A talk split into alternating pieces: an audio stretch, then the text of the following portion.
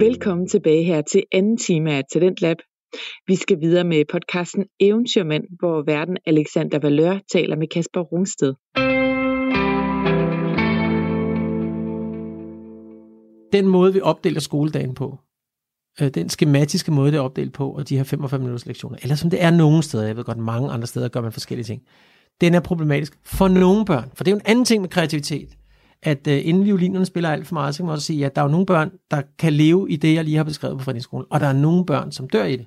Og derfor er der også sådan en rimelig omsætning af børn. Jeg har flere venner, der har haft deres børn på Frederiksskolen, og endte med at tage dem ud, fordi det var ikke lige dem. Rammerne var for løse. Øh, og selvom det har ændret sig lidt de sidste ti år, så, så er rammerne løsere, end man måske oplever andre steder. Så lad mig lige øh, lave den rammesætning, der hedder: man aner ikke, hvilken skole der passer til ens barn. Og jeg vil sige, der passede godt til mine to piger, som nu er nitten og tretten, og min søn passede det for det meste til. Men der var nogle år, der var især et år i fjerde klasse, hvor det måske ikke passede så godt til ham. Men mm. den krise overvandt vi, og så skete der det, at, at læreren gik meget mere ind, og vi bad læreren over at være meget mere rammesættende over for min søn, og sige, nu skal du det, nu skal du det. For det havde han brug for, og det, fik, det gjorde hun så. Ja. Min dag blev lærer, der hed Ulla. Øhm, ja. Børnene laver også deres eget schema om mandagen. Det skal jeg lige sige, når der, hvis der er en lærer eller to, der lytter. Jamen, kan de det? Og det er deres hjerner slet ikke udviklet til. Jo, for de små, de får jo hjælp af de store. Og, og i øvrigt, så er børn jo rimelig øh, konservative, så de laver faktisk noget inden for skiven. Så de skal sætte mål for ugen, og så skal de lave planer for, hvad de vil lave. Det synes jeg også er selvforvaltning, og det kan vi også kalde en form for kreativitet. Det er i hvert fald selvforvaltning. Og så er de voksne der til at støtte det, og den voksne lærer skal godkende skemaet. Så det er ikke bare laissez-faire, det er også, at man bliver inspireret i andre retninger. Hov, det er vist længe siden, du arbejder med dansk, så det skal du nu. Det lyder som en spændende måde at gøre det på, men, men hvad... Det var reklameindslaget. Så, men men så, din, så din ældste datter har gået på, på den i folkeskole, og så er det hende, der var på Sankt Dane? Hun har gået... Min, nej, min ældste datter, Rosa, ja. har gået ti år på Frederiksskolen. Hvordan var det for hende at gå i så frie rammer, ja. øh, til så at komme ind i et traditionelt gymnasie, går ud fra, hun har gået på? Det er faktisk et formidabelt spørgsmål, fordi hun gik så også et år på efterskole. Okay. Øh, det er også et traumatisk spørgsmål næsten. Hun gik et år på efterskole over i Jylland, hvor der kun var femoghalvtreds elever. Så mm. hun havde i sit liv kun oplevet en skole med to hundrede elever og en, en skole med femoghalvtreds til tres elever. Den hed Skolen for Scenekunst over i... Øhm, Malling, okay. over ved Rosa. Ja. Fantastisk sted, og okay. helt formidabel ledelse. Mm. Altså, hold da fedt. Dygtige folk, dygtige lærere. Nå, men, men så det var også sådan meget kreativt, og, og teater og dans og så videre. Og så kom vi på Christianshavns Gymnasium. Mm. Det var kulturschok, som hun ikke overlevede. Mm. Øh, hun, øh, hun blev ramt af mange ting. Hun blev ramt af, at de alle sammen så... Sy- hun synes de var meget tjekket alle sammen. Hun synes, at... Øh, Og det, selvom man talte med hende som forældre, og selvom jeg ikke gjorde, hvad jeg kunne, min kone gjorde, hvad jeg kunne, så kunne vi ikke nedbryde den overbevisning om, at de andre bare var så seje. Mm. Øh, og og det, det betød, at hun efter, at hun tog hele første G og kæmpede med det. Hun kunne sagtens følge med fagligt, men havde svært ved at følge med øh, i forhold til, hvad hun egentlig havde forestillinger om, hvad det var at gå i gymnasiet. Øh, og Christianshavn er jo et udmærket gymnasium. Jeg synes ikke, man... på det gymnasium, i det tilfælde her, læg mærke til, at jeg prøver at sætte en meget præcis ramme, mm. men øh, jeg vil jo frække nok til at sige, det faktisk er generelt, om alle de gymnasier, jeg kender til, også de dygtige på Ørestad, for eksempel, hvor jeg også underviser en gang imellem. Man er ikke dygtig nok til at tale om fællesskab. Det vil sige, du kommer hjem fra, en, en elev kommer hjem fra efterskole et helt år, hvor man bliver banket ind i hovedet, hvor vigtigt fællesskabet er, så kommer du i gymnasiet, og så skal du næsten klare dig selv, synes man. Mm. Og så laver man forskellige tiltag på forskellige gymnasier. Det gjorde man også, min datter brugte studievejlederen. Der er mange gode ting, der sker, men man er alt for dårlig til at tale om fællesskab. Okay. Man er alt for dårlig til, fordi man er presset fagligt og synes, nu skal vi nå det og det. Så pludselig går du fra et folkeskole- eller friskoleseminarie eller privatskolescenarie, så kommer du over i noget, der er meget mere pres på. Øh, men ikke kun pres på det faglige, men også pres på det menneskelige. Så du er pludselig på en institution med tusind elever. Ja. Og det havde vi ikke set komme. Så det kan man jo bare sige, det er forældrenes skyld. Så det vil jeg så sige, det var min skyld. Det burde jeg have vidst. Men det havde jeg altså ikke tænkt over. I hvert fald gik min datter ud, og øh, heldigvis øh, er hun jo kvik, så hun tænkte, nu skal jeg noget andet. Og så tog hun ud og rejse i fire måneder med mellemfolk samvirke som frivillig i ja. Sri Lanka og i Vietnam. Og kom Fedt. Hjem og var så også hjælpelærer i Moldova i nogle måneder. Og ja, hun har lavet mange sjove ting. Det må også, altså sådan noget så, der, jeg ja. er under den kæmpe overbevisning, at det er så vigtigt at komme ud og rejse og få set verden og, og, og se så ud over sin egen næsttyp og, og få nogle oplevelser ind under huden. Det var eventyrung punktum d k. Ja. Altså, det, det var en ung kvinde, der tog i verden. Fedt. Hun tog alene til, altså på det hele. Det havde jeg nok ikke ture. Hvor gammel var hun på det tidspunkt? Ja, der var hun atten nitten år. Ikke? Fedt, fedt, fedt. Ja, det er sådan. Så man kan sige, nu, nu går hun på F G U, hvor de skal lave et projekt her, øh, faktisk i næste uge, as we speak, øh, som handler om at tage til en Rohingya øh, flygtningelejr i Bangladesh. Det skal de i U treogfyrre. Og der skal de lave et projekt, hvor de kommer ind og ligesom skal se, hvad kan vi overhovedet gøre for at hjælpe. Mm. Øh, og som en af mine venner sagde, ja, det kan jeg godt fortælle dem. De skal give dem noget mad og nogle penge. Mm. Men øh, hvad kan de ellers gøre ud over det? Det er sådan et E U-projekt, som de så er med i. Så det er det, hun laver nu. Spændende. Okay. Øhm, I forhold til det her sociale hierarki, der foregår derude, og der har været meget i medierne, blandt andet så har jeg øh, inviteret Anja Latham ind i øh, podcasten, for ja. at, at snakke sammen omkring omkring det dominanshierarki, der foregår, og, og, og hun har jo snakket meget omkring de her puttefester, der har været ude på øh, Rungsted Gymnasium. Ja. Ja. Øhm, hvordan kan man gøre det til et sikkert miljø? Hvordan kan, har, du, har du tænkt eller gjort dig nogle tanker, eller snakket med nogen omkring, hvordan man på gymnasierne kan gøre det til et sikkert miljø for for eksempel en som hende, hun var femten år, da hun startede på ja. Rungsted Gymnasium, har måske ikke helt vidst, hvor hun passede ind i, i, i hierarkiet. Har du gjort dig nogle tanker om, hvad man kan gøre af løsninger for det? Jeg kan sige, hvad, jeg, øh, hvad gymnasierne gør. Ja. For at komme tættere på de unge, har man jo studievejlederne. Øh, og der, der er godt nok mødt mange formidable folk, som er studievejledere. Og, og i, altså, i virkeligheden taler studievejlederen om studievejledning, men i virkeligheden taler de jo også med de unge om alt muligt andet, fordi studiet er sammenhængende med, hvordan har den unge det. Hvis det går dårligt, så er der nogen forklaring på det, som hænger sammen med studiet, og som er deres velbefindende. Så det er man meget optaget af. Der synes jeg, der er meget stor dygtighed. Jeg synes også, jeg ser et skred i retning af, at lærerne er meget mere optaget af øh, klasselærerfunktionen, og at man er meget mere optaget af, når ja, det er også min rolle, at, at øh, være en, øh, en, en voksen, der tør at tale om de svære ting med de unge, mm. og ikke hele tiden kun læne mig op af det faglige, og sige, nu skal vi snakke øh, fransk, for det er det fag, vi har lige nu.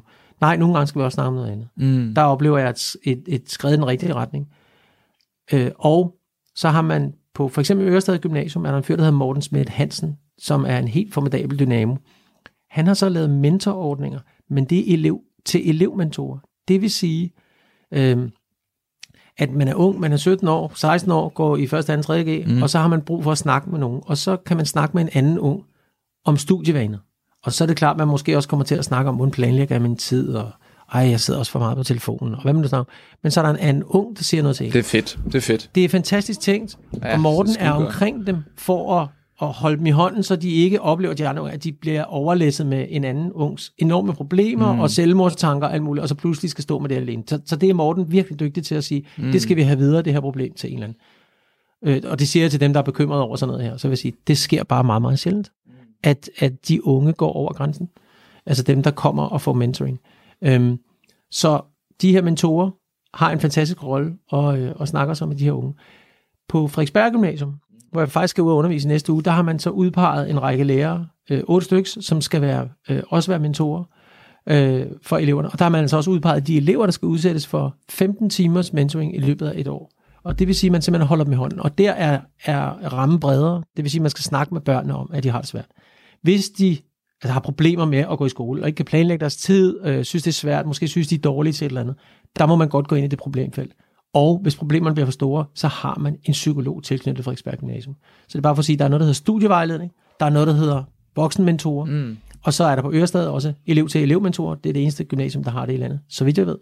Og så har man så også en, en, nogle andre sådan formelle ordninger. Ikke? Hvad har reaktionen været på elevmentorer? Hvordan, har, hvordan er det blevet taget imod af de elever, der måske har søgt en, en, en at snakke med om det? Ja, men man fortsætter jo, fordi det, det er enormt positivt modtaget. Så derfor så, og jeg tror også, at Frederiksberg Gymnasium øh, måde at gøre det på, vil være helt formidabel, altså, og, og det vil give kæmpe gode resultater. Så det, jeg taler om her, er, at lærerne i gymnasierne skal tættere på eleverne, og det er det, der ikke er sket i al den her øh, magt, med de her magtstrukturer og alle de her øh, overgreb, og hvad vi ellers skal kalde det. Altså de her sindssyge øh, dominansspil osv. Der er lærerne snork såret i timen. Og lad os bare starte med lederen, der skulle have været dygtigere. Og så de lærere, der er omkring skolen, de ved jo godt, det foregår. Og så skynder jeg mig at sige igen, for ikke at signere alt for mange, at jeg ved godt, der er utrolig meget fokus på det, jeg ved også godt, at ens tid er begrænset. Men når man er lærer, så kræver det bare mere tid, end det man får løn for. Det gør det bare, og det er så ubehageligt at sige, og altså danske folkeskolelærer blev jo gennempulet i to tusind og tretten, hvor man lavede en helt anderledes og grov øh, forulempelse af deres arbejdsvilkår. Øh, og det, det var helt sindssygt, og heldigvis har man mange steder kompenseret for det, men de fik jo mange flere arbejdstimer. Øhm, det, der var, det, det, der er problemet med det, er selvfølgelig, at, at, så der, at det, det problem er der stadigvæk, og nu er ministeren begyndt at tale om det, men det er jo ikke blevet lavet om, og der er en kommission, der så skal lave det om. Det bliver spændende at se, hvad de kan komme frem med. Mm. I virkeligheden underviser danske folkeskolelærer for meget. De har for mange timer. Det vil sige, at de har ikke tid og overskud til at gøre alt det andet, jeg lige sad og talte om før. Men lærerne i gymnasiesektoren er, de, de sagde jo faktisk frivilligt ja til alle de nye reformer osv. De er også tidsmæssigt presset, og det er jo der hele balladen er. Så fra politisk hold skulle man give flere øh, mulige timer, altså flere penge til timer, og når man så er lærer på et gymnasium, skal man forstå, at det er en hamrende vigtig. Man kan ikke hænge sig i sin faglighed. Øh, man kan ikke blive ved med at sige, at det er min faglighed, det handler om. Det handler om at komme ud og være tættere på eleverne, og forstå deres verden, og gå dybere ind i at være fællesskab. Og det er svært. Jeg er enoghalvtreds år gammel. Jeg kan mærke, hvordan det er meget sværere nu, end da jeg var tredive. For da jeg var tredive, var jeg meget tæt på deres verden. Nu hører de noget musik, jeg ikke kender, og nu sker der nogle ting. Så nu skal jeg gøre noget andet. Nu skal jeg have et voksenblik på det. Men jeg har, som underviser, hvis jeg er et gymnasium, en rolle i at lave det her fællesskab. Tale om det, og gøre noget. Og hvis nogen vil vide noget mere om det, så kan de bare ringe på tredive, fireogtyve, fireoghalvtreds, så skal jeg nok fortælle dem helt konkret, hvad de kan gøre, når de står ude i en klasse. Hvad er det, de skal snakke med eleverne om? Lad nu være at snakke fag hele tiden. Snak nu om deres liv. Vi havde en lærer, som var noget omdiskuteret og en lidt speciel fyr, men som jeg faktisk var rigtig glad for på Sankt Jørgens Gymnasium. Han hed Bjarke, øh, og han, han var nogle gange lidt grænseoverskridende, det han sagde til os. I virkeligheden var hans mål at tale til os som voksne mennesker. Han var en rigtig halvfjerdser-type, som er blevet meget kritiseret, men i virkeligheden ville han gerne tale til os ligeværdigt som voksne mennesker. Og nogle gange var vi ikke helt klar til det, fordi nogle af de emner, vi snakkede om, øh, seksualitet for eksempel, måske var noget, hvor, hvor han stillede os nogle spørgsmål, der var lidt grænseoverskridende. Men han var aldrig ondskabsfuld, og han var aldrig nedgørende. Han var bare spørgende. Mm. Og det, han lærte også utrolig mange forskellige ting omkring samfundsfag, som var det hernede, men også det med at tale til unge på en, øh, ja, på en udfordrende måde, og det synes jeg var rigtig godt. Øhm, nu, nu tager du bogen frem. Ja, jeg tager, jeg tager bogen frem. Nu, nu kommer vi til sagen. Det, det, som, det, som vi jo taler lidt om, det er det, som der står i, øh, i din bog med Kasper, Rasmus og Kasper, verdens ja. bedste lærer. Jeg har jo stor fokus på kompetencehjulet. Ja. Og jeg tænker, at det giver mening at dykke ind i det nu, fordi det er jo netop det, som yep. vi snakker om med klasseledelseskompetencer, social kompetencer og undervisningskompetence. Hvor, hvor kommer kompetencehjulet fra? Det er, øh, det er egentlig sund fornuft. Så vi har jo arbejdet selv som lærer, Kasper Myning og jeg, som har udviklet kompetencehjulet. Og ja, det gjorde vi jo. Så begyndte vi at snakke om, tænk hvis man havde en model for det. Øhm, og så snakkede vi om, hvad er det egentlig for overordnede ting, man skal kunne. Og så var vi meget optaget af, at det skal være adfærd. Så, så vi taler kompetencer, det er sådan de overordnede ting. Og så, så ind under det er der, skal vi også forklare, at der til hver af de tre kompetencer, er øh, fire kategorier, som handler om adfærd. Hvad kan du gøre? Så det er altså ikke en psykologisk profil. Øh, det er, fordi vi er ikke psykologer. Det handler om adfærd. Så gør du sådan, så gør du sådan. Hvordan planlægger du og organiserer du din undervisning? Det er din adfærd. Øh, så det kom fra, at vi snakkede med, underviste en masse lærere, og faktisk også folk i den private sektor, T D C blandt andet, Bane Danmark, hvor vi sagde, at vi må lave en overordnet model. Så faldt vi over en forskningsrapport. Der er en meget sexet titel, der hedder Lærerkompetencer og elevers læring i førskole og skole, som kom i to tusind og otte og blev udgivet af en forskergruppe ledet af Sven Erik Nordenbo. Og så tænkte vi, det var da spændende. Hvad taler de om der? Og de gjorde det, at de brugte to år, de her forskere, på at gennemlæse alt, hvad de kunne finde. Det var enoghalvfjerds rapporter om forskning, og så lavede de et review, kalder man det, ikke? Hvor man ligesom siger, hvad kan vi lære af det? Så det sammensatte de så, og på side seksogtres, tror jeg, der står der, der er tre kompetencer, man skal have. Undervisning, de kalder det didaktisk kompetence, så vidt jeg husker. Det kalder vi undervisningskompetence, ja. øh, fordi der er mange, der ikke ved, hvad didaktik er. Og så sagde det, at man skal have øh, regelledelseskompetence, det kalder vi klasseledelseskompetencer, fordi det er det, det handler om. Og så øh, kaldte de det relationskompetencer, det har vi udvidet til social kompetence. Og hvis vi lige bliver i den sidste, Ja. Det er det, der hedder kategori ni, ti, elleve, tolv. Nu tager vi det lidt bagvendt, men det er fordi, det er det, jeg gerne vil have, at øh, især gymnasielærerne skal interessere sig mere for. Fordi jeg oplever faktisk, at de sidste tyve år er der kommet en stigende interesse for det i folkeskoleregi, og man bruger enormt meget tid på det. De kategorier hedder, øh, nierne hedder fornem og skabe stemninger. Fordi det handler jo om at kunne fornemme, hvad sker der i klassen, og så at kunne skabe den stemning, man gerne vil have. Skal jeg sætte dem i gang med noget nu, eller skal jeg gøre noget andet? Skal jeg, skal jeg sætte noget musik på? Skal jeg give dem en øvelse? Hvad skal mm. jeg gøre for at skabe en stemning? Tieren handler om at dele relation til hele klassen. Så alle de elever, man har, hvad gør man der som en synlig leder? Elveren handler om at danne relation til hver enkelt elev, altså forstå, hvem er det, der er gået ind ad døren, og hvordan er det nu med ham der, og hvad skal han have? Og ja, så vil nogen sige, det kan jeg da ikke. Men det skal du. Det skal du, for det er god undervisning. Ja. Jamen, det er da hårdt. Ja, det er det. Men det er ikke tid til. Nej, men, men det beklager jeg, men det skal du. Så, så må du bruge den ekstra tid, det kræver.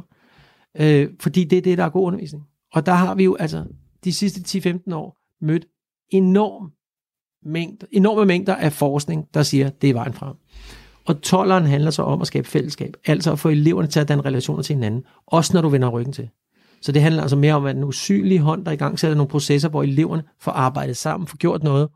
Og Og der kan jeg jo sige, at der var mange måder at organisere undervisning på. Jeg var ude at se en fantastisk tysklærer på G fjorten Gymnasium, Følger Lars, som, som, jeg ved ikke, hver, måske tiende minut i den dobbeltlektion, jeg så. Måske hver tiende minut lavede han en omorganisering. Det er måske også lidt overdrevet. Måske var det hver tyvende minut. I hvert fald var han rigtig dygtig til at organisere eleverne på forskellige måder, så de på kryds af tværs og tværs af deres almindelige relationer fik noget med hinanden. Og så med et fagligt udgangspunkt. Så I, når jeg, når jeg sidder her og hammer på, hvad hedder det, gymnasielærer oven i hovedet, så det jeg vil er egentlig at sige, din faglighed kan sagtens være inde i det her. Du kan sagtens organisere undervisningen, sådan så at eleverne kommer til at lære hinanden at kende på kryds og tværs. Du bestemmer, hvem der er sammen med hvem. Du sætter dem sammen to og tre og fire og fem og så videre. Det er din opgave. Jeg, øh, jeg har jo lavet kompetencehjulet. Jeg har ikke lavet det, jeg har udfyldt det. Yes, lad mig høre. øhm, og jeg synes, det kan... Hvad er du god til? Et, jamen, jeg er overraskende god til det hele. Øhm, Tillykke. Øh, næsten. Nej, jeg har... Øh, jeg synes, at det... Jeg har lavet, lavet undervisning i ti år med True North, og til sport, der har været med Aarhus Kommune, hvor der, de har et projekt, der hedder Move Aarhus, som er øh, et læringsforløb på fem dage for unge, som øh, måske ikke er helt uddannelsesparate. Så de får et boost i dansk og matematik, og et personligt og socialt løft. Og der er underviser og facilitator. Og så, så nogle af de her ting føler jeg mig sikker i, men det er også gået op for mig, at jeg har læst bogen, og jeg sidder og udfyldt den her, at der er fandme også noget, som jeg kan arbejde på. Og det synes jeg er interessant, fordi jeg har gået og tænkt på mig selv som andet lidt, ah kæft, jeg skulle, jeg er fandme god. Hold fast altså, i det. Det skal man holde fast ved, i. Men, øh, men jeg synes, det har givet mig et rigtig godt indblik i, for eksempel, så, øh, så har jeg svært ved at skifte mellem lærerroller. Ja. Det, og det har jeg ikke tænkt over før, men da jeg læste den her bog, så gik det op for mig, at nogle gange, når, eller hver gang jeg tager ud på et eller andet undervisningsforløb, så tænker jeg, hvad kan jeg gøre bedre den her gang? Ja. Hvad er min udviklingsmulighed ja. Den her gang? Og jeg havde ikke tænkt over det. Øhm, så, så fornemme og skabe stemning i klassen, det er okay til, men det er også en udviklingsmulighed. Bruge øh, din krop og stemme bevidst er også noget, som jeg, som jeg har tænkt lidt over, men som, som har sat det i perspektiv, at jeg har læst den her bog. Men hvad var det, du var god til? Læg mærke til, hvordan du gør, ligesom rigtig mange lærere gør. Begynder tænker, at snakke om det, som ikke man ikke ved. Ja. Og det er fantastisk, for det er jo det, vi også gerne vil. Altså det drev mod, jeg vil gerne være bedre til at skifte de her lærerroller. Men jeg skal lige, altså, du må lige fortælle en kategori, du synes, du er god til. Ja, du kan få fire. Øh... det vil jeg meget gerne. Jeg er god til at motivere og skabe stemning. Jeg er god til at danne relationer til klassen. Og jeg er god til altså at til danne... hele gruppen. Til hele gruppen. Ja. Men jeg er også god til, og det har været... Det har været en af de kernekompetencer, jeg har haft, det er den relationer mellem folk. Ja, altså, nu har jeg været ude det er på, det, vi kalder kategori tolv. På, ja, lige præcis. Og den, den, den relationer til hinanden. Den, den er heldigvis også fyldt helt ud.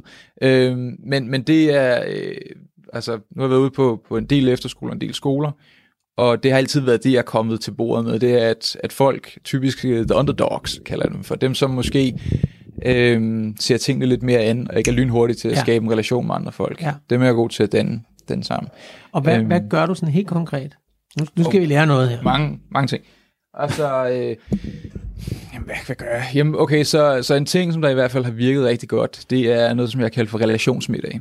Det vil sige, at når, hvis det, hvis det på en efterskole, det kan også være frokoster øh, på en almindelig skole, men på efterskoler, der har der været relationsmiddag, hvor at, lad os, lad os antage, at der er en at de sidder i deres, i deres, i deres fagteams eller i deres ja. læringsteams rundt omkring i, i spisesalen, så vil jeg plukke dem ud, så vil jeg på forhånd sætte det sammen. Jeg vil skræddersy et, et hold, som jeg ved, at det her, lidt ligesom hvis man skræddersyr et hold til reality-tv, så tager ja, ja. de en af hver ja. person, som ligesom til sammen kan udgøre en god gruppe. For blandet bolchen. For blandet bolchen, og så tager jeg dem, som måske synes, at anime er spændende, ja. men som øh, ikke har nogen i klassen, der synes, at anime er spændende. Ja. Men til gengæld sidder der en i den anden klasse, ja. som synes, at, øh, at Fortnite er spændende, men også har lidt interesse. Altså hvor det hele ligesom til sidst for for, for, for, for blødet sig sammen i, i, i, i en god dynamik, fordi at, øh, der er jo bare nogen, som ikke er lige så hurtige. Altså jeg var en late bloomer øh, ja. af rang. Altså jeg øh, var meget lang tid om at, at komme ud og, og, og, og sådan rigtig danne relationer med folk og øh, altså få en kæreste, sådan nogle ting. Det, det tog mig for evigt at ja. få det. Og jeg havde brug for, at der var en eller anden, der kom ligesom og faciliterede processen. Ikke ja. at få en kæreste, men faciliterede. Vi er lidt på vej i forhold til at med at danne nogle relationer. Så relationsmiddag har fungeret godt. Så har de så fået deres eget lokale, hvor at, altså nogle brætspil frem, eller et eller andet, og, og så har de siddet og hygget sig. Hvad siger så, de til at blive udvalgt til det? Jamen, det, jeg, jeg, jeg framer det jo som en, en, en gave. Det er ja. jo, øh, du okay. ved. Så den kan de godt tage imod, den gave. Jeg det siger kan. det, fordi når man sidder som lærer og lytter til det her, så tænker man, at ja, vi har jo ikke middag, så det kan jeg ikke. Mm. Og det er jo bare for at holde fast i princippet med at, at være den, der bestemmer. Og sige, at jeg skal nok styre, hvem der er sammen med hvem. Og det skal man ikke altid. Nogle gange skal man også have lov til at være sammen med dem, man godt kan lide. Men i virkeligheden vælger vi jo efter tryghed, så man vælger dem, man kender, så man bliver ikke specielt udfordret. Det skal man heller ikke nogle gange, men andre gange må man godt blive udfordret, som elev, som studerende, hvad man nu skal kalde det, som barn, ung, voksen. Øhm, og derfor er det rigtig godt, at det bliver styret. Og ja. man får at vide, men det skal I bare. Nu og går det, I sammen her. Og det er jo bare nogle unge mennesker, der har brug for, at det bliver faciliteret på forhånd for dem. Ja, fordi og at det skal der, man være imødekommende overfor. Ja, og det... Øh, og nogle gange kan man gribe den, lige når den er der, og dele nogle nye grupper osv. Ja. Men, men, men jeg synes, det er meget vigtigt at gøre begge dele. Ja. Altså, at man har tænkt over, og det ved jeg, de fleste undervisere, jeg kender, gør. Selvfølgelig. Men at man har tænkt over, hvem er det så, der skal være sammen. Man, man, man skal altså gøre det. Fordi der er så mange gaver, og jeg ved, efter tre år, lad os sige i gymnasiet, så vil de sige, hold da fedt, var det fedt, at jeg fik lov til at være i en gruppe med dem, med nogle dem, jeg synes var mærkelige. Og jeg ville ønske, min datters lærer havde gjort det, og været dygtigere til det. Mm. Så det kan jeg godt lige forstå. En lille hammer til dem. Ja, så det, jeg ville ønske, folk havde gjort det, da, eller lærerne havde gjort det, da jeg gik i syvende og niende klasse. Det var Præcis. forfærdelig tid for mig. Ja. Altså, jeg synes, det var... Øh, Det var, du ved, det var der, hvor det sociale hierarki ligesom bliver bygget op, og der kommer en forståelse for, at der er nogen, der er højere værdi og lavere værdi ja. og, og, og sådan noget. Og jeg forstod det overhovedet ikke. Jeg var Nej. kommet fra sjette klasse på Nødegårdsskolen, hvor vi landede Pokémon stadigvæk, og løb rundt og, og lod som om, at vi øh, var Cubone, en Pokémon, der hed Cubone, og slogs med pinde og sådan noget. Ja. Det var min sjette klasse. Så kom sommerferien, fortsatte jeg med, med at lege med dem. syvende klasse skiftede skole. Alle folk var taget til fester og snakkede om... Ja. størrelsen på bryster, og jeg var sådan, bryster, ja. det kan man ikke snakke om, du ved. Jeg var stadigvæk, øh, jeg synes, det var pinligt at åbne graviditetsbogen fra skolebiblioteket, ja. fordi der var bryster i noget.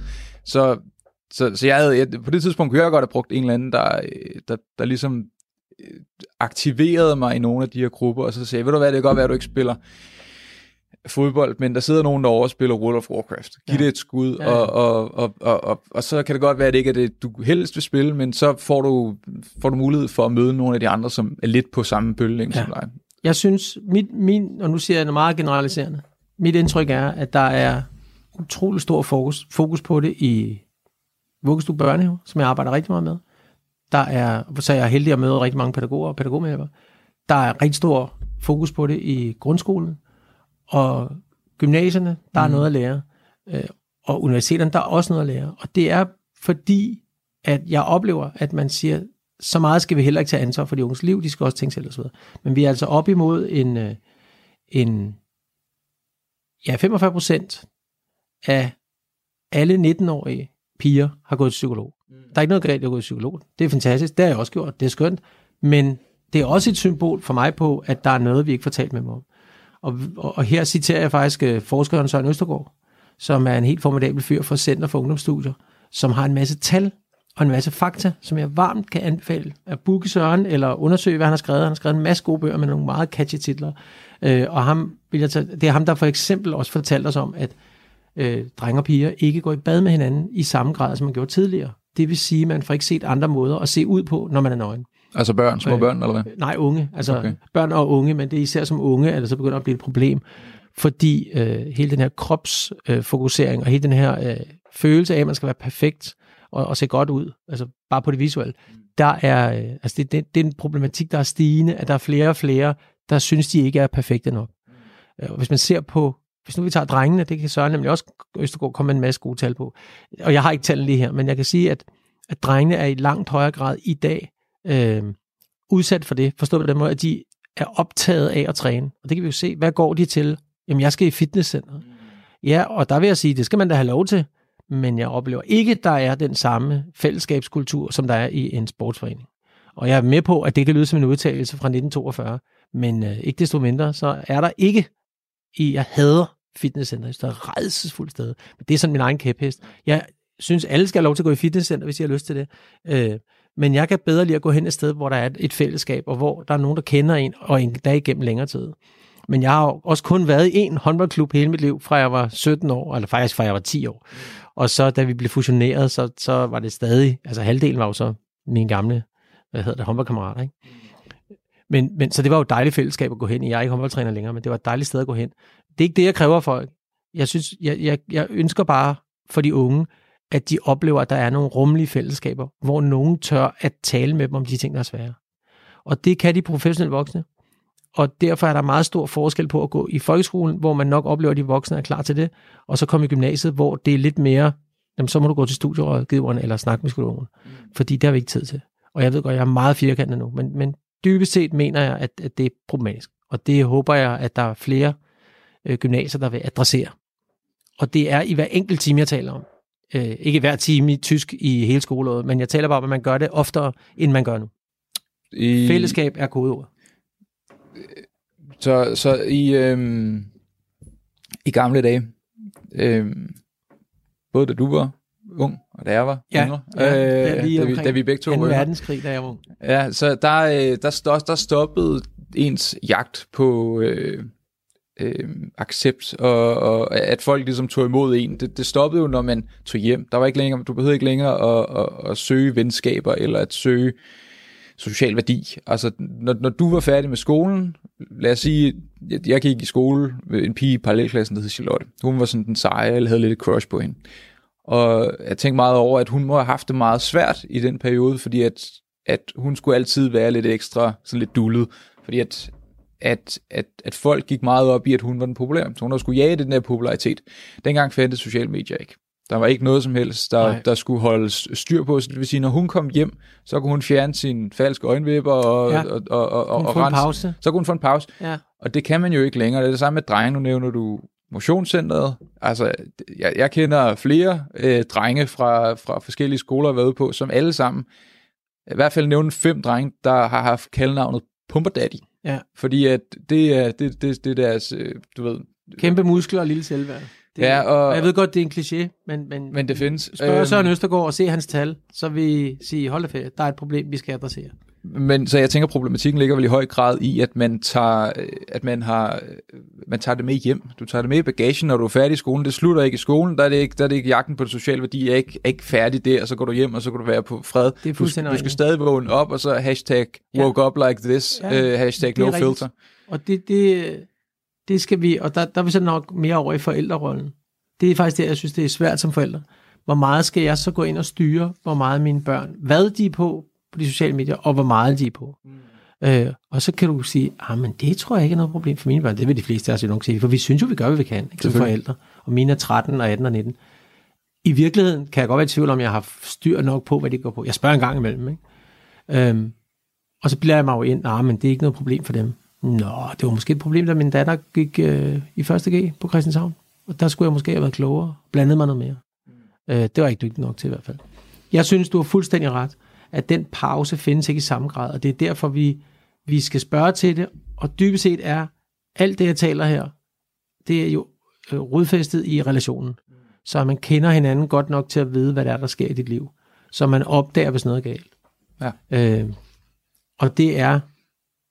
den professionelle voksnes opgave i lige så høj grad som at undervise.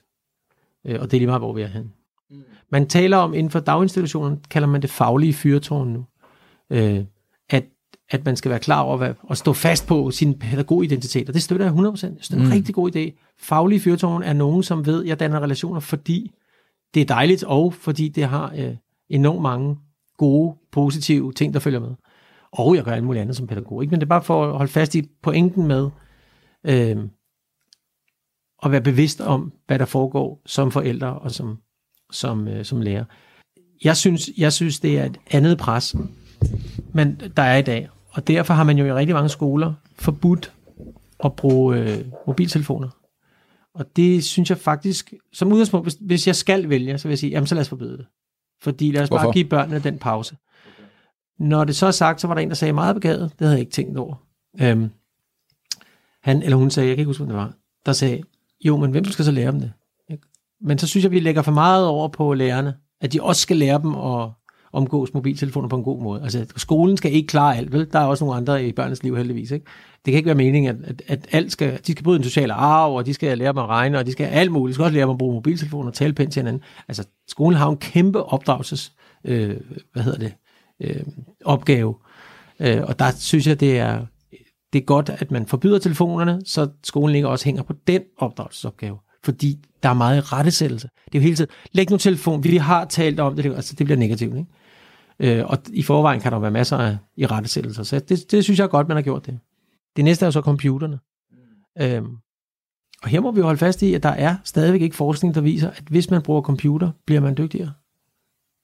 Det, det findes ikke, og her øh, skal I få en kilde, Jeppe Bundsgaard, han er en af de, øh, hvad hedder det, professorer ude på Danmarks Pædagogiske Universitet, der ved mest om sådan noget. Han laver blandt andet en undersøgelse i ottende på ottende klassetrin, der hedder I C C S, I C C S, som ingen kender, men hvor Danmark ligger nummer to lige efter Tjekkiet, eller i feltet efter Tjekkiet, det vil sige, der er flere lande end Danmark, der ligger lige godt.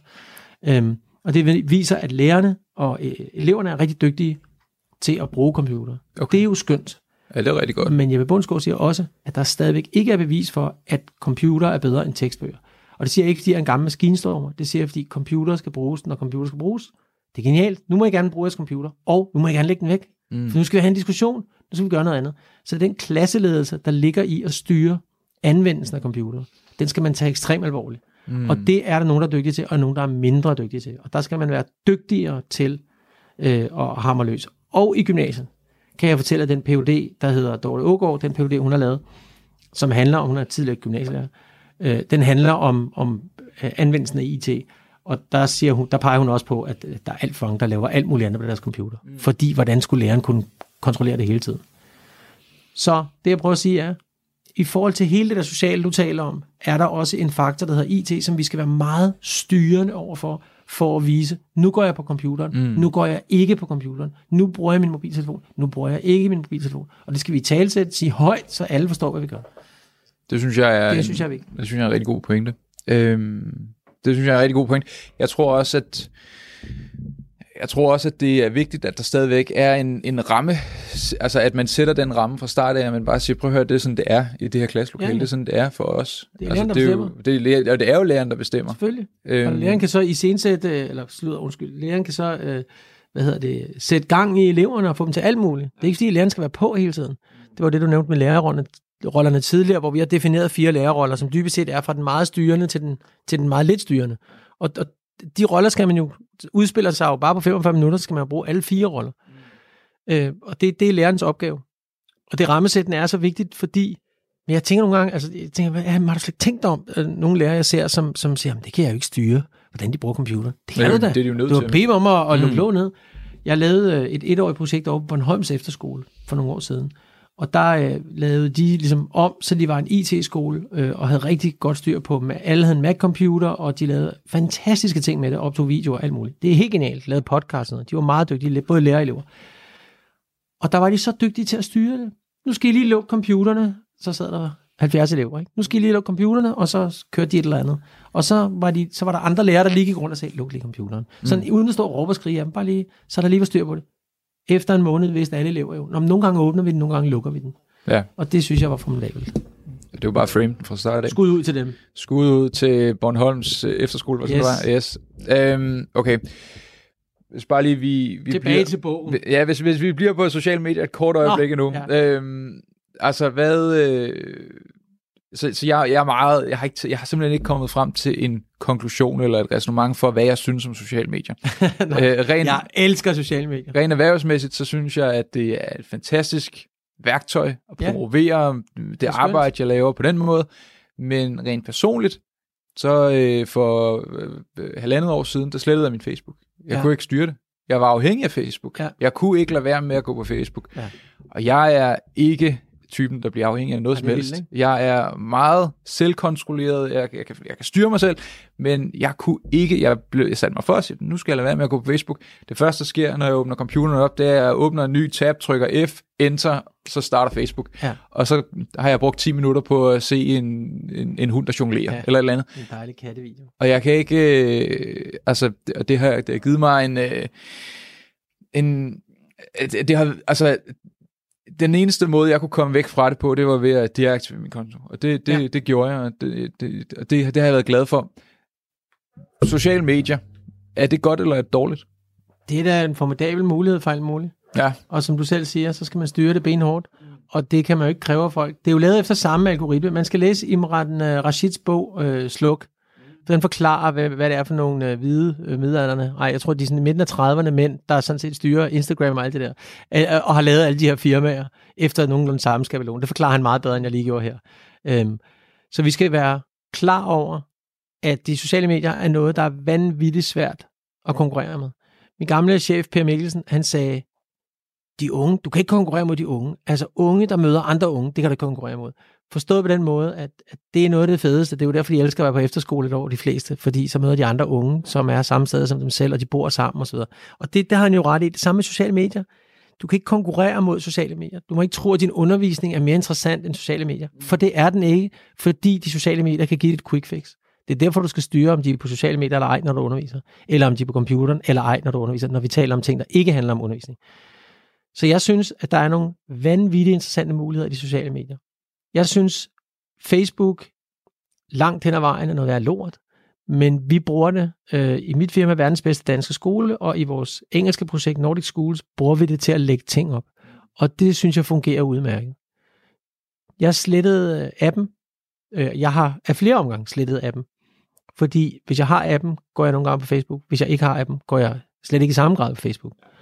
Så, så det, var, det sagde du egentlig også, og det, det, sådan fungerer det for mig. Så det vil jeg, så vil jeg sige, hvis, man, hvis folk siger, at jeg har styr på den, så prøv lige at slette appen en uge og se, hvad der sker. Og lad være at gå på Facebook en uge og se, hvad der sker.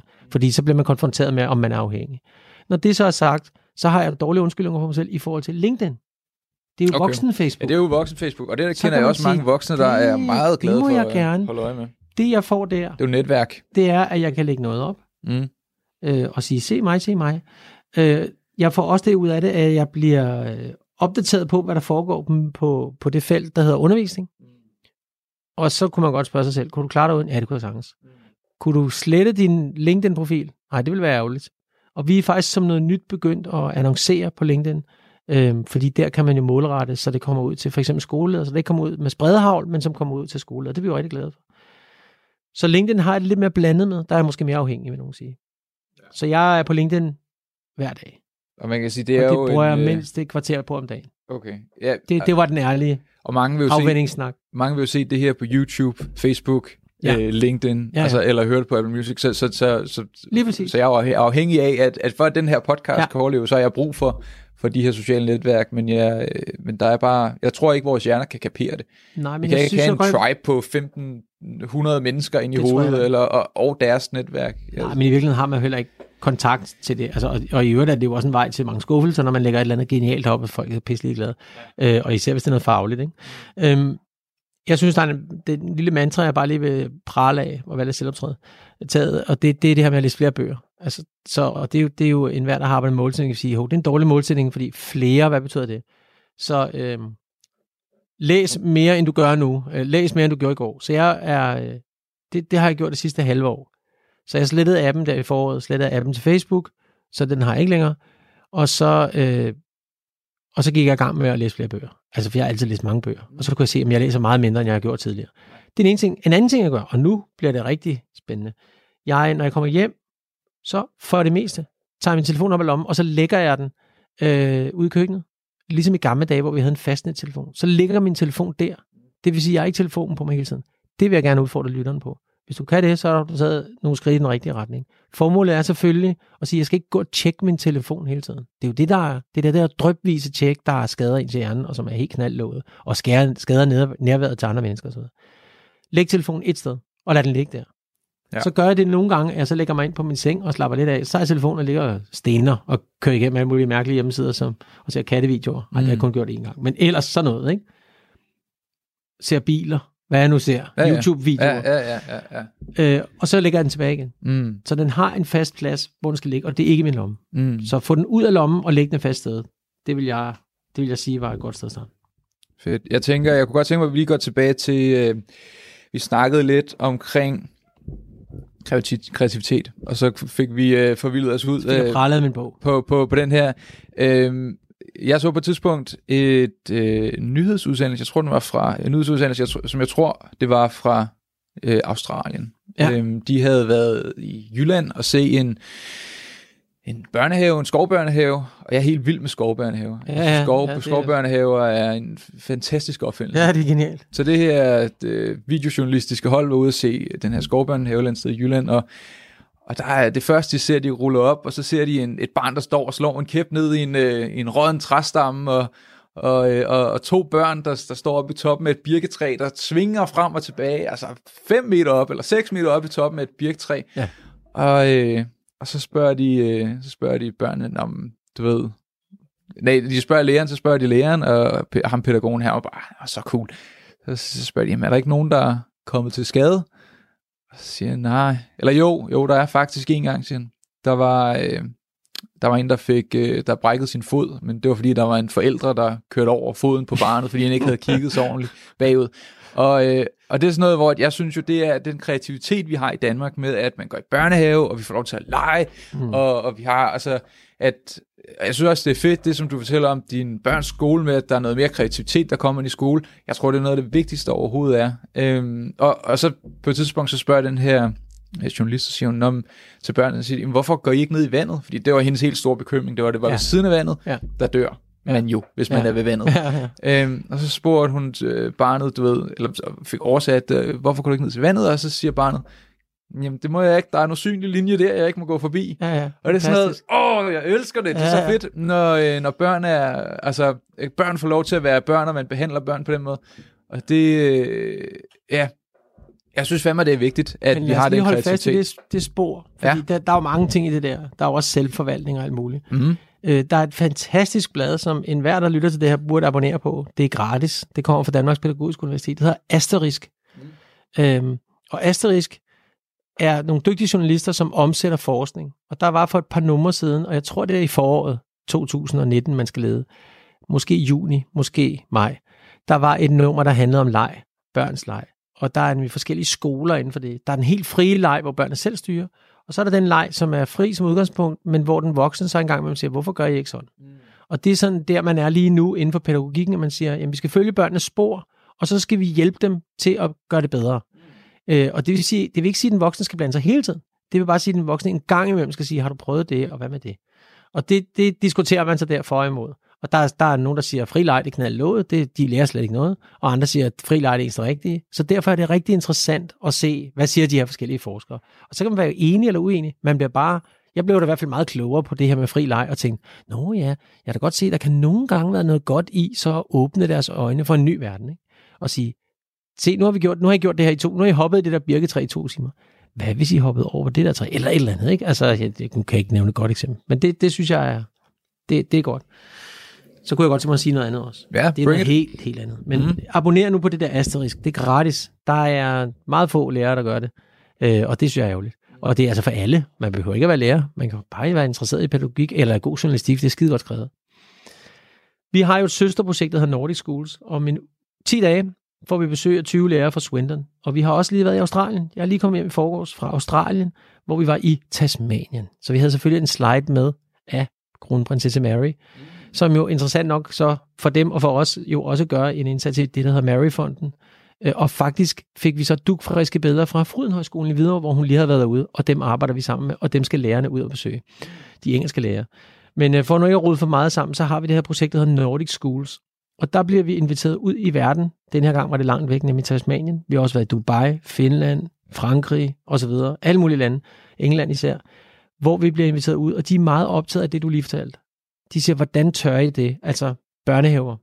De er også optaget af, at vi laver udendørs undervisning. Det er der jo nogle skoler, der gør. Laver udendørs undervisning. Og de er optaget af, at vi tester i langt mindre grad, selvom det er stigende, med nationale test og andet øh, pjat, så er det stigende, så alligevel er man godt klar over, at det, det, det, der, kan, der tester vi mindre, end de gør. Det er man også interesseret i. Hvordan kan I lade være at teste? Vi tester hele tiden. Og det var altså i den engelsksprogede verden, for eksempel Australien, hvor vi lige har været. De er også optaget af vores måde at lave relationer på, men også systematikken i det, sådan så det ikke bliver, hvad skal vi sige, for løst. Altså det her med at sige, at vi har en U P V, og der, der arbejder vi med at vurdere børnene på flere forskellige præmisser, eller flere forskellige kategorier, og ud fra forskellige præmisser. Og det, det skal vi være meget stolte af. Så vi har faktisk oversat U P V'en til engelsk, så vi kan give den til de engelske lærere, vi kender, fordi det er fantastisk. Øh, vi kalder den faktisk The U P V. The og, så, U P V. Og så forklarer vi, hvad det er. Ikke? Ja, okay. Men det, er bare, det lyder jo skide godt. Mm. Men, men det er jo en måde, vi arbejder med at vurdere eleverne på, som er anderledes end at teste dem. Mm. Og det, det skal vi være meget stolte af. Øhm, og jeg nævner det, fordi jeg kan se, at den engelsksproglige verden er man meget besat af test. De bliver jo testet en gang om ugen, eller hver anden uge osv. Der er ikke noget galt i test. Det bliver tit sådan noget for eller imod test. Der er ikke noget galt i test. Det skal bare være gode test. Og de nationale test, for eksempel, er dårlige test. Og der er ikke tid nok til at samle op på dem. Der skal være tid, hvis man skal arbejde med feedbackkultur, så tester man, og så skal man sige, nu samler vi op på det, og så fortæller jeg dig, hvad du gjorde rigtigt og forkert, og hvordan du kan lære det og blive dygtigere til det. Det gør man jo for eksempel ikke i de nationale test. Det er de færreste lærere, der har tid til det. Så det er et problem. Øhm, men Nordic Schools-projektet er ud fra en stolthed over, hvor gode vi er i de danske skoler, i de nordiske skoler, men nu særligt med fokus på Danmark, og hvad vi er dygtige til. Både i forhold til alle de internationale undersøgelser, PISA for eksempel, som viser, at vi faktisk er rigtig godt kørende, og vores evne til at relationsstande. Er der ikke også lidt en, en fejlfortolkning af, hvordan danske skoler i virkeligheden klarer sig? Jo, hvis vi ser på fakta, og vi tillader PISA, uh, Pearls, I C C S, uh, T I M S og I C L S uh, at være sådan, hvad skal vi sige, markører for, hvordan det går, ja, så, peger, så ligger vi over gennemsnittet med alle sammen. Og det, og det handler om dansk, af matematik, I T, naturfag, altså det handler om alle de fag, som man måler på, og kan måle hardcore på. Og der viser det alle undersøgelserne, det går godt. Men det er ikke det, vi får at vide i medierne. I nej, medierne nej, bliver, der er, i høj grad, ikke bliver, der, bliver der i høj grad formidlet, at vi, er, at vi ikke lever op til vores potentiale. Eller det i hvert fald ikke går lige så godt, som det kunne gå, og at andre folk klarer sig bedre end os. Ja, det er faktisk meget sjovt, du lige nævner det ord der, ikke? Fordi nu har vi jo begge to arbejdet med, med sådan amerikansk underviser, det er jo også meget med potentiale. Mm. Ja, det er jo et ord, jeg har det utroligt svært med. med hvornår, hvornår får man levet op til sit eget potentiale? Ja. Sådan noget pis. Det der med, hvornår er det så godt nok? Jamen, det, der, du har meget mere potentiale. Det har jeg også selv fået at vide i fjerde og femte klasse. Ikke? Du kunne meget mere. Jamen, hvad betyder det? Fortæl mig, hvad jeg skal gøre. Du skal læse den bog. Nå, okay. Ja, det er det, det, du skal nu. Du skal leve op til dit potentiale. Hold nu kæft. Det kan jeg slet ikke holde ud. Øhm, så hvad var spørgsmålet? Spørgsmålet er, hvad, øh, hvad, hvad, øh, hvad er det, der hvad er det, der gør, at medierne tror, at vi klarer os dårligt? Og hvorfor er det, vi klarer os godt?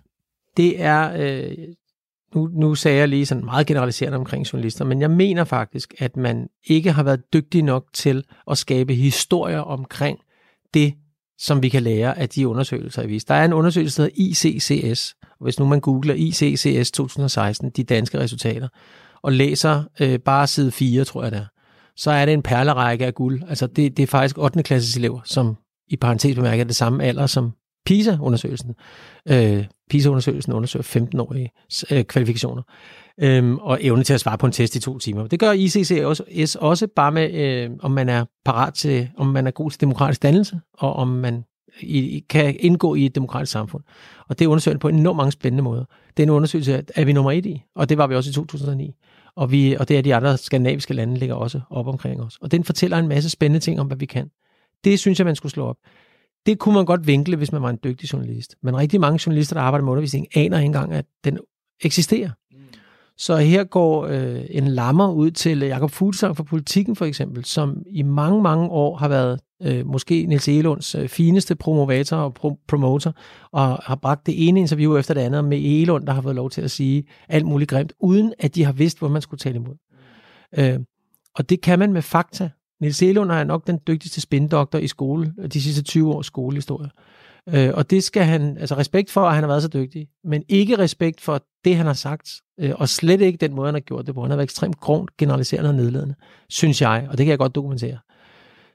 Jeg har forsøgt de sidste fem år sammen med mine kolleger i Verdens Bedste Danske Skole at gøre det modsatte, nemlig at komme med fakta. Og så tænker folk nogle gange, om I er sådan nogle jubelidioter. Nej, vi kommer med fakta. Jamen er der så ikke nogen problemer? Jo, der er der masser af ting, der skal løses. Der er masser af problemer, og jeg kan godt lide ordet problem. Ja, der er problemer. Der er sikkert også udfordringer, det er bare noget andet. Øhm, men jeg synes, vi skal holde fast i, der er størstedelen af børnene er glade for at gå i skole. Det viser vores trivselsundersøgelser. Det er jo procenttal i halvfemserne, når man lægger dem sammen. Og det er altså ministeriet, der har hjulpet mig med at forstå de der trivselsmålinger, vil jeg bare skynde mig at sige. Det er en konsulent derindefra, der har hjulpet mig med at sige, hvordan, hvordan kan man lægge det sammen. De fleste børn er glade for at gå i skole. Og så er der nogen, der har det svært, som vi skal hjælpe. Og vi har med grundvisor en svaghed for de svageste, så det gør rigtig mange lærere en kæmpe indsats for. Og det skal bare blive ved med. Og så er vi knalddygtige til at undervise med matematik, og i dansk, og i engelsk. Øh, altså, vi, vi er faktisk rigtig dygtige. Så vi er gode. Det, altså, vi, vi, er, vi, vi er et pis godt land i forhold til ja, undervisning. Vi har en formidabel skolesektor. Og så har vi de her problematikker, jeg nævnte i starten, med øh, friskoler og folkeskoler. Og jeg synes, det er fantastisk, vi har friskoler, privatskoler og folkeskoler. Og jeg synes ikke, vi skal gøre som i Finland, hvor, hvor det bare er... Øh, altså, hvor den, det nærmest kun er steinerskoler, tror jeg, der er, okay. Ud over folkeskoler. De har nogle rigtig gode folkeskoler. Men jeg kan jo godt lide, at man kan... få en skør idé og lave en mærkelig skole, der for eksempel mm. hedder øh, friskolen, eller hvad, der, der er ved at åbne nogle skoler i København også nu, den grønne friskole og sådan noget. Det er fantastisk. Det skal man have lov til. Det vigtigste er jo så bare, at elevoptaget bliver demokratisk, og at alle kan gå der, mm. og, og har råd til at gå der, og så videre. Ikke? Så derfor kunne man overveje, om man skulle øh, gøre tilskud til hundrede procent. Det gør man faktisk nogle steder i England. hundrede procent. Hvorfor gør man ikke tilskud? Det i Danmark? Det er jo fordi, det koster utrolig mange penge. Men vi har en rød regering, der lige er kommet ind, og Jamen de, de er, går meget er, op. Det er børnenes statsminister, vi har fået jo. Ja, på skoleområdet vil jeg sige, det er jeg ikke så sikker på. Øh, fordi det er der, jeg heller ikke så sikker der på. Der har vi en... Øh, altså, der, der har Socialdemokraterne jo et mantra om, at vi skal øh, skære ned på det tilskud, der er til friskolen. Og det skal de nok gøre. Jeg skal nok finde pengene alligevel. Og jeg vil skynde mig at sige, vi har jo ikke været rige eller noget.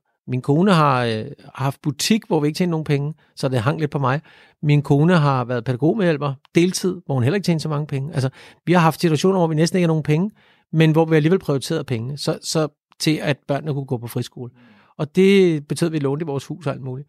Og det er jo ikke alle, der har de muligheder, men der er nogle gode tilskudsmuligheder. Så jeg vil sige, prøv at, hvis man vil ind på en friskole, så prøv at se ind og se, om man kan få noget tilskud. Men min pointe er, at hvis man sagde, om der er hundrede procent tilskud, så vil optaget også blive anderledes. Mm. Og så synes jeg, for lige at vende tilbage til det, som vi startede med, jeg synes, at det skulle være sådan, så at, at det var ensartet, om man må smide en elev ud eller ej. Altså det er jo sindssygt, at man ikke må smide en elev ud af en folkeskole. I øvrigt kommer tilskuddet jo øh, per femte september, tror jeg det er.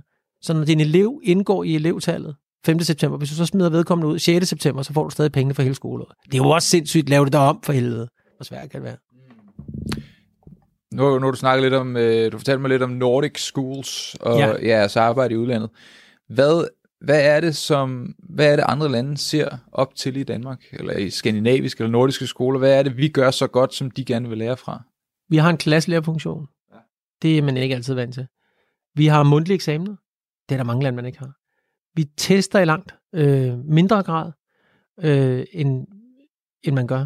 Og her vil jeg sige, særligt Finland skal fremhæves. I Finland uddanner man lærerne til at teste lokalt. Det vil sige, jeg ved som lærer, vi har lige lavet et forløb i øh, det moderne gennembrud. Så kan jeg teste mine elever på forskellige måder. En test behøver ikke at være en skriftlig test. Det kan også være, at de skal fremføre noget og fortælle mig, at de har lært noget. Altså, det, det, det er vi langt dygtigere til i Danmark, og finnerne er de bedste i verden til det. Øh, og det er de meget optaget af. Så, Gud, kan man det ikke? Kan man teste på andre måder end en skriftlig test?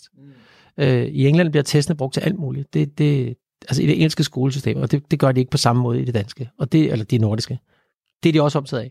Og så vores, øh, øh, vi kalder det, vi minimerer de, eller vi har med Per Fibek Laversen, øh, stor dansk skoletanker, øh, skolemand, som har fireogfyrre udgivelser bag sig. Per Fibek Laversen, han øh, er professor øh, ude på Danmarks Pædagogiske Universitet, og han siger, at vi gør alt for at minimere afstanden mellem øh, voksen og barn, eller øh, mellem lærer og elev. Øh, og selvom det lyder som en mareridt for nogen, så er ideen, at vi betragter børnene som ligeværdige.